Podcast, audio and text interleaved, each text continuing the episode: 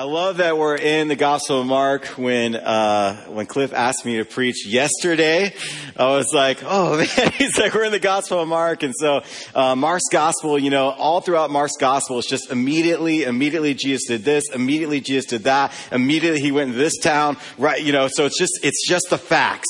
You know what I mean? It's like it's like a newspaper. You know, a newspaper just gives you the facts, right? Well, sometimes they embellish a little bit, right? Newspapers, but Mark is all about just giving the facts, and so we've seen seen Jesus, right? We've seen Jesus heal the lame, right? So far, right? I don't know if you guys have seen, if you guys talked about that, but remember the guy is lowered through the, the roof, right? Jesus peeled, or the, they peeled back the roof. Jesus is teaching in the house, and all of a sudden it's just like, right? He comes down, levels right in front of him. I don't know about you, but that'd be hard, like if you're teaching a bunch of people and all of a sudden somebody's lowering somebody down in front of you, right? And Jesus looks at him and says, hey, your sins are forgiven right? Now get up and walk. That's amazing, right? We see him heal on the, on the Sabbath, which made all the Pharisees and teachers of the law go crazy, right? We've seen him calm the storm, which is what Greg talked about last week. And listen, this next section is just crazy. Um, and it has to do really with the reality that there is a real enemy, right, that seeks to destroy our life, right? So let's pray because we need to. I need it. um, I need it desperately, and uh, just we just need God to speak to us. Amen. The Bible says the Word of God is living and active sharper than a double edged sword. It penetrates and dividing joint and marrow, soul and spirit. It judges the attitudes and thoughts of our hearts. And I don't know about you, but there are times when I read the word that God just says things to me and I leave going, oh man, like, you know, there's times where God says stuff to you in the moment of reading his word, right? There's things, there's times he says stuff to us and he reveals things to us and we go, oh, I didn't even know that was in there, right? Like, that's gross. I don't like it. I don't want it, right? And so hopefully that happens this morning, right? We walk out here encouraged, mutually encouraged, but also challenged, right? Because we walk out, listen, we, this is what we do as a church, man. We come into buildings like this all the time. We listen to someone say some stuff, right? And then we go, we eat, or we go do it, and we walk away, and we totally forget everything they said. Do you know how frustrating that is? For preachers. it's very frustrating because we, we, we labor over this. We labor over the words so that we can give you something to walk away with to go, man, I need that for my week, right? Hmm. So let's pray because we need it and we need God to speak. So I pray, I pray, Daddy God.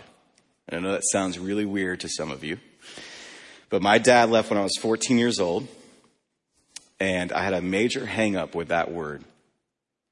And the Bible says that he's Abba.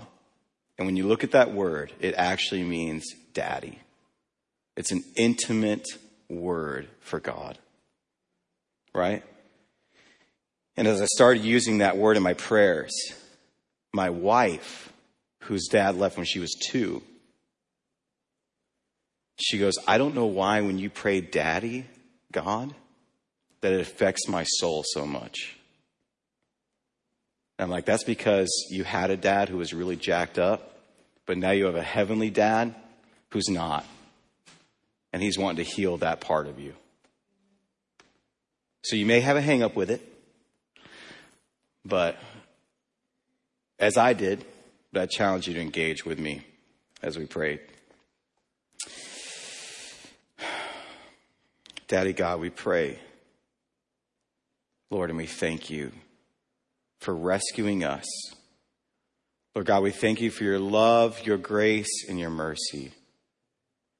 And Lord, we just pray that as we engage your word this morning, Lord God, would you speak to us, Lord? We know that you are the one who breathes stars out of your mouth, Lord God, that you are the one who created everything, Lord Jesus, and everything belongs to you. And Lord God, I don't know what everyone in here is dealing with this morning, but Lord, you do. And so, Lord, as we engage with this crazy encounter that, Lord Jesus, you had, may we walk away from here, Lord God, just encouraged to live out our faith in a world that's in desperate need of you. Um, Lord Jesus, have your way. Have your way. Your will be done. Your kingdom come, Lord. For we ask it all to your glory, King Jesus. Amen. All right, so let's get into it, right? Because we, we got we don't have a lot of time, so let's get into it. Here we go. So they, they came to the other side of the sea of the country, uh, of the country of, of the Gerasenes. Now now th- remember Jesus. This, this, is right after the storm, right? So this is after, right after the storm. This is after he calms the storm. This is right after that. So they're they're they get to land, and this is what happens. And when Jesus had stepped out of the boat. Immediately there met him out of the tombs a man with an unclean spirit he lived among the tombs and no one could bind him anymore, not even with a chain. So they're chaining, they're chaining the guy up and he's breaking through this. For he had often been bound with shackles and chains, but he wrenched the chains apart. That's crazy. And he broke the shackles in pieces. No one had the strength to subdue him. Night and day among the tombs and on the mountains, he was always crying out and, and cutting himself with stones. And when he saw Jesus from afar, he ran and fell down before him. And crying out with a loud voice, he said, What have you to do with me, Jesus, Son of the Most High God? I adjure you by God, do not torment me. Let's stop there for a second. So, have you guys ever hear of Cassadaga? Okay, so I live really close to Cassadaga. Like, I live in Orange City, which is only about like 10, 15 minutes from there. And uh, I have a friend of mine who has the only church in Cassadaga. So Cassadaga pleaded with the, with the, with the county not to let them have a church in Cassadaga. Can you believe this? So I had friends who were going there to preach the gospel. And one lady, as they were going to preach the gospel, this one lady looked at one of them and said, I know who you are, Timothy King. He had never met the woman in his life. Listen, this is real stuff. Like we tend to think like that doesn't happen today. No way with, I mean, Jesus gets off the boat and immediately he's met by this crazy person who's demon possessed. Right? And we go, I mean, look, look at all, look at what's going on in our world, man.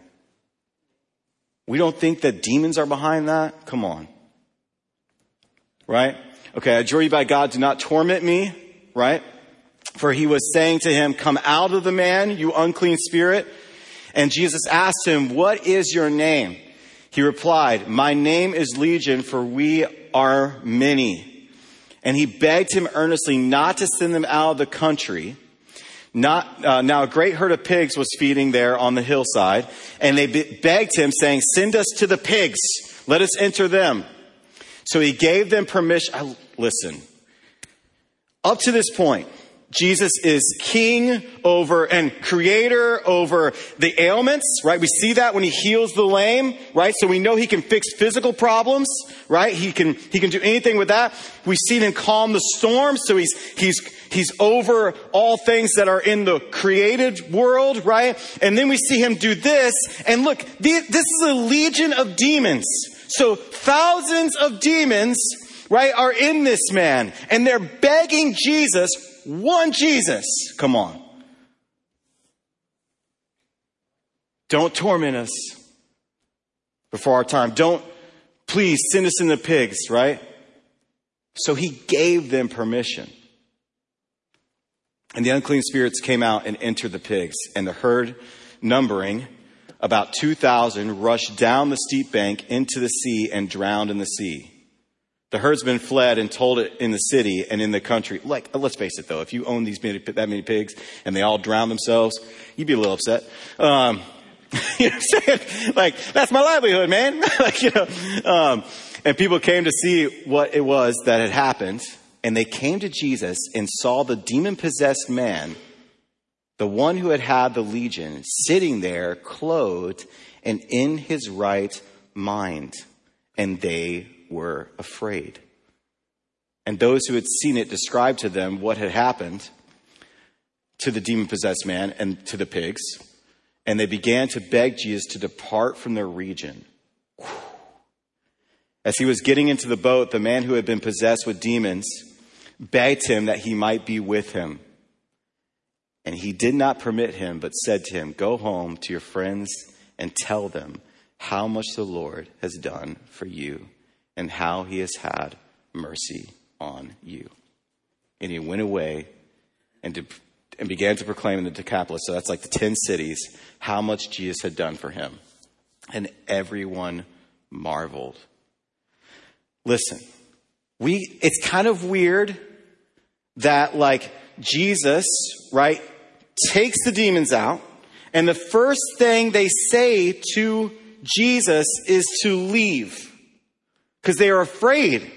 Like, this is a man that you bound with chains. No one could bind him up. No one could, like, no one could stop this man, right? He's, he's howling out at night in the, in the mountains. He's crying out, right? So no one could subdue him. But Jesus comes along and just with words takes care of the whole problem. You would have to be looking at this man going, listen, I don't know, I don't know who you are or what you just did, but I, I'm so frightened about who you are that you just need to get out of here. Like we read these things about Jesus and we pass over them as if it's like normal. This is not normal. I, like, I don't go to the grocery store and I don't have some homeboy come up to me and say, I'm Legion for we are many, right? Like, this is not happening in my life. You know what I mean? But, we, but we read past these things and we're not amazed by them. We're not amazed by them. When, when Jesus looks at a man who's lame and he gets up and walks, we should be amazed by that.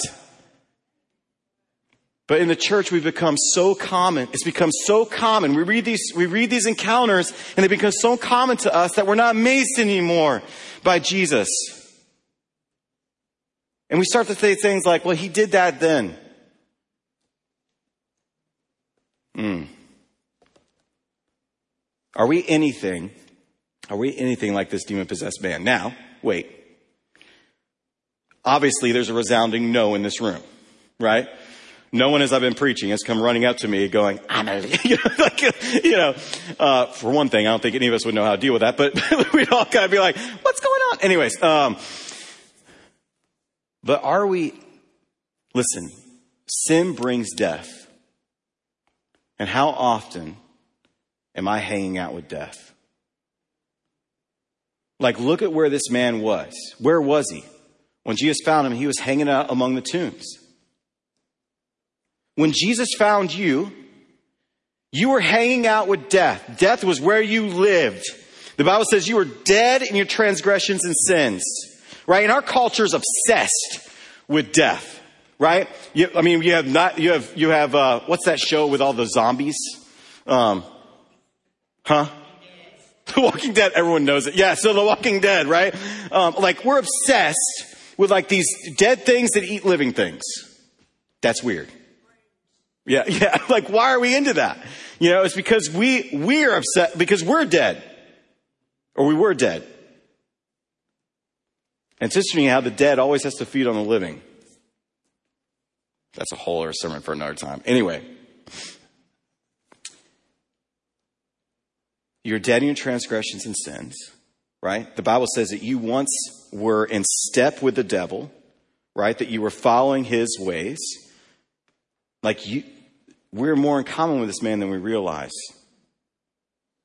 But one day Jesus showed up in our story Okay, what about our culture? Is our culture anything like this demon possessed man? Now we're all like, heck yeah, look at it. like, I mean, right? But listen, they, they, they're upset, our culture is obsessed with death. They mutilate themselves. Hello? Remember he was, da- he was cutting himself with the rocks, right? I mean, and listen, we, we know it look, We've all seen, maybe, possibly, some people screaming at other people just because they have a different ideology or view, right? Like we're, we're, they're there. They're not in their right mind. When you start having a culture saying that men can become women and women can become men, they've left reason. And it's demonic. They need Jesus, but they push him away. They need Jesus, but they push him away.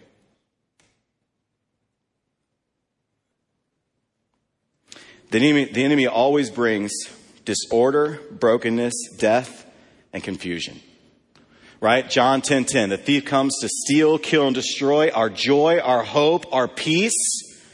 right? But Jesus says, I've come that you may have life and have it abundantly. So the thief, the Satan always does that. His main objective is to destroy you. Why? Because God loves you. Because God came to redeem you. Because God desires you to know Him, right? And He hates God so much that He will do anything to get you away from Him. Only Jesus, only Jesus can restore what sin and Satan has destroyed in our life. Right? Only Jesus can restore what sin and Satan has destroyed in our life. Only He can do that. Only Jesus can free us from the things that truly take us captive. Right? Only Jesus can do that. Remember, the, the problem is that you and I try to do those things in our own ability. We go to self-help books. We go to, you know what I'm saying? Like we, we look everywhere but right here. Like somehow we, we've deceived ourselves in see, thinking that, that this has no answers for us anymore. It's old hat. It's, it's not what it, it, it, it's not what it used to be. Like that worked for my, my grandparents and like their parents, but we're in the 20, we're in the 21st century, right? And so things have, you know, we've evolved, we've, we've come a long way, right? We no longer lead these words. It's like, man, everything in the,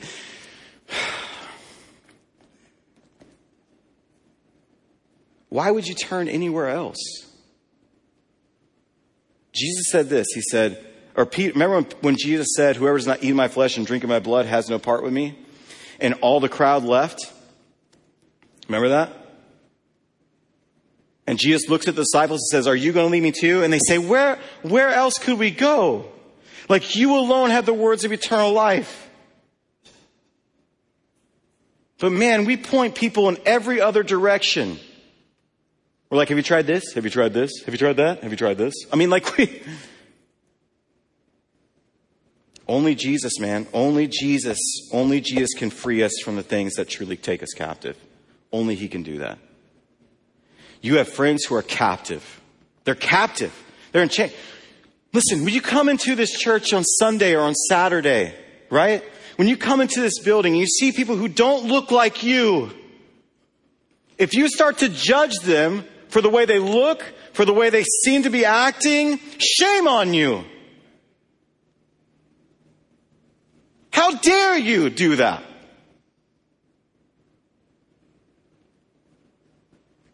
That is someone for whom Christ died. They not, may not be wearing what I want them to wear. They may not look the way I would like them to look.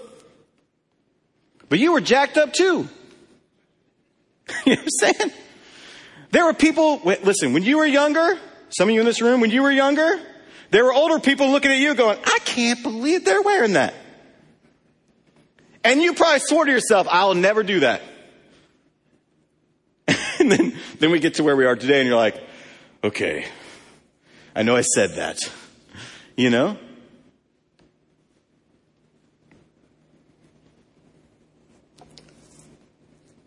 I want to leave you this thought. Our testimony is meant to be a sign to a broken world that Jesus can change anyone. Look at what happens to the demon possessed man. He immediately asked Jesus, Can I go with you? Which, come on. like, you know, it's like you just went from death to life, from the tombs to real life, and you're looking at Jesus going, Hey man, you did it. I want to go with you. And Jesus looks at him and goes, Hey man, I want you to stay here but I want you to tell everyone what I've done for you. Now, they kicked him out in the Decapolis, the 10 cities, they kicked Jesus out. Remember? They're like, we don't want you here, leave. But when he comes back, he is met with just crowds of people knowing that he can do something. And you know why? It's all because homeboy right here, who had a whole bunch of demons, got, got free from that and went into the Decapolis, the 10 cities, and told everyone what Jesus had done. So when you look at, when, when someone comes into this building, when someone comes to this church and they don't look the way, the problem is sometimes we forget how much, how much we needed Jesus. And so we look at other people and we think that somehow we've done this to ourselves. We get to a place, when Jesus saves us, sometimes we get to a place where we go, well, this is how, look how good I am. Look how great I am. Right? Instead of going, no, Jesus did this. Look, there's nothing good in you and me. There's nothing good in you and me. Like real, if you think there's something good in you, You're sadly mistaken.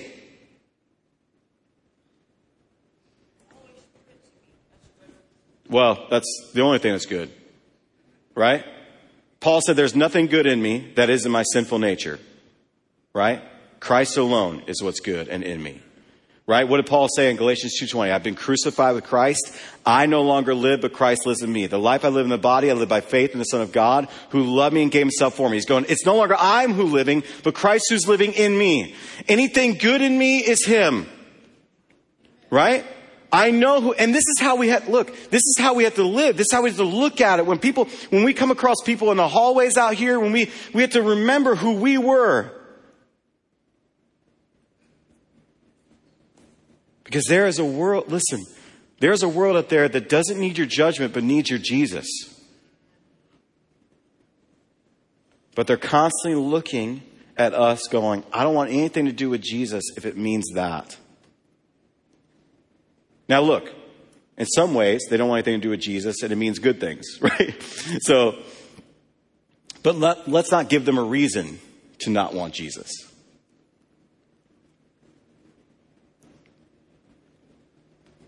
I remember, I'll share one story with you. We were in downtown DeLand. Everybody know where that's at? So it's a lot of fun, right? There's some good stuff down there. Um, Boston Coffee is probably one of my favorite places in the world. Anyways, um, so we're in down, I'm in downtown DeLand, and we used to run this Christian coffee house. It was awesome. Anyways, um, and we had this, we, we ended up having this Bible study with like 50 students in it from college. It was great. Anyways, because Stetson's like right there. But we're, we're me, my friend Lewis, and another friend of mine named Aaron We're, we're out in this, out in the community, out in the downtown area, sharing the gospel with people. And we came across this guy named Mike. He went by Huckleberry. I have no idea why, but he had, he had a pot bandana on. I was like, well, obviously you smoke weed. Anyways, um, but, but, uh, so, so uh, we're hanging out with Mike. We're sharing the gospel with him, right? Sharing the gospel with him. And, and he goes, Hey, my favorite band is playing downtown on Saturday. Why don't you guys come? Now listen. When I came to Christ, I made a pretty clean break from any kind of secular music, just because I was kind of in that world and I just needed a clean break from it. And so he's telling us about these like hardcore rock metal bands where they're like mosh pitting and stuff like that. I'm going, not really my scene. You know what I mean? Not, not where I want to go. But, but, um, but he's like, hey, why don't you come? So we we told him, yes. Me and my friend Lewis like, hey, we will be there, man. You want us there, we're there, right? So we, we, we, we show up there on Saturday night. We're sitting, we're in the car outside the bar, because it's a bar, right? Which, hello, another thing that, like, if anyone saw us going in there as Christians, they might be like, what are they doing? You know? Anyway. Why is Aaron going into it? Anyway, um, so my friend Lewis looks at me and goes, we can't go in there. We can't go in because he's got he's got all the judgment happening, right? All the things he's got all that going on, right? And listen, the Decapolis, you know, the, these ten cities was not necessarily a place where Jewish people necessarily wanted to hang out. You know what I mean? You picking up what I'm putting down? All right. So we go into this bar, and I see I see Mike sitting at this booth out in the corner. So I'm like, oh, and we brought a Bible. I had a Jesus freak shirt on. Like on the back, it just said Jesus freak. It was like this rich. It was awesome. Anyway, so I go in there with my Jesus freak shirt on, right? And I have this Bible in my hand and I see Mike. And so I go over to Mike. I said, hey, Mike, how's it going, right? And he looks at me with like this confused look on his face. And I was like, it's, it's me, Aaron. And he said something to me I will never forget. He said, I knew it was you. I just didn't think you'd show up. And it hit me so hard because I thought, and right then, man, you know, God just drops things in your mailbox sometimes. Like he just drops it right here and you're just like, I needed that, Lord, you know? So like, I'm sitting there and he said, he's, uh, he, God just says to me at that moment, he's like, here is a, here is a man who thought you were only willing to talk to him as long as he was in your context. And you know what happened? He got saved. Yeah. Yeah because we were willing to go where he was. I'm sure the disciples, when this man comes running out the tombs, I'm sure they're thinking a few things. One, Peter's probably like, hiya, you know, like, you know, because you know, Peter can be a little aggressive, um, cuts off a man's ear, you know, um, that's a little harsh. Um, but, but, um, you know, so he probably is a little aggressive. you know, this guy comes running out, and the first thing the guy does, the first things the demons do when they see Jesus is bow the knee. We live in a dark world who's in desperately need in desperate need of our Jesus. Right? Our story, your story, listen, your testimony, your testimony is a word to the world, a sign to the world that Jesus can change anyone. I'll leave you this. Paul said this about himself. He said, uh, the grace of God was the grace of God was shown to him so that he, being the chief of sinners, that the world would look at him and go, if God can save him, he can save me. Your life is the same. Let's pray.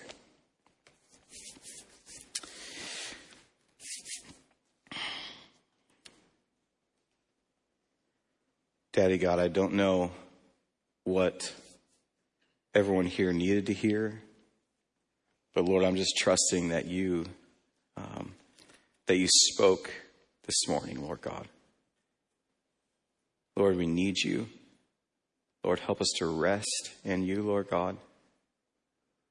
Help us to be the people you created us to be.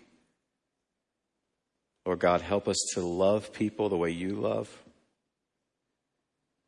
Help us to be a light and help us never to forget that we were lost in the tombs of this world. That we were crying out. And that you heard our cry. And you brought us out of the pit, Lord God. And so, Lord, we just pray that we would see other people as captive to their sin, captive to death, but that you alone can step into their story, rescue them, and make them amazing, awesome children of God. May we see what you see, Lord. That when you look at people, you don't see the brokenness, you see the healing. That when you look at people, you don't see them lost, but you see them found. That when you look at people, you don't see sinners, but you see those who could be made righteous. Lord, we just pray that we would see people the same way. For the world is getting crazy, Lord. We just ask all this to your glory, King Jesus.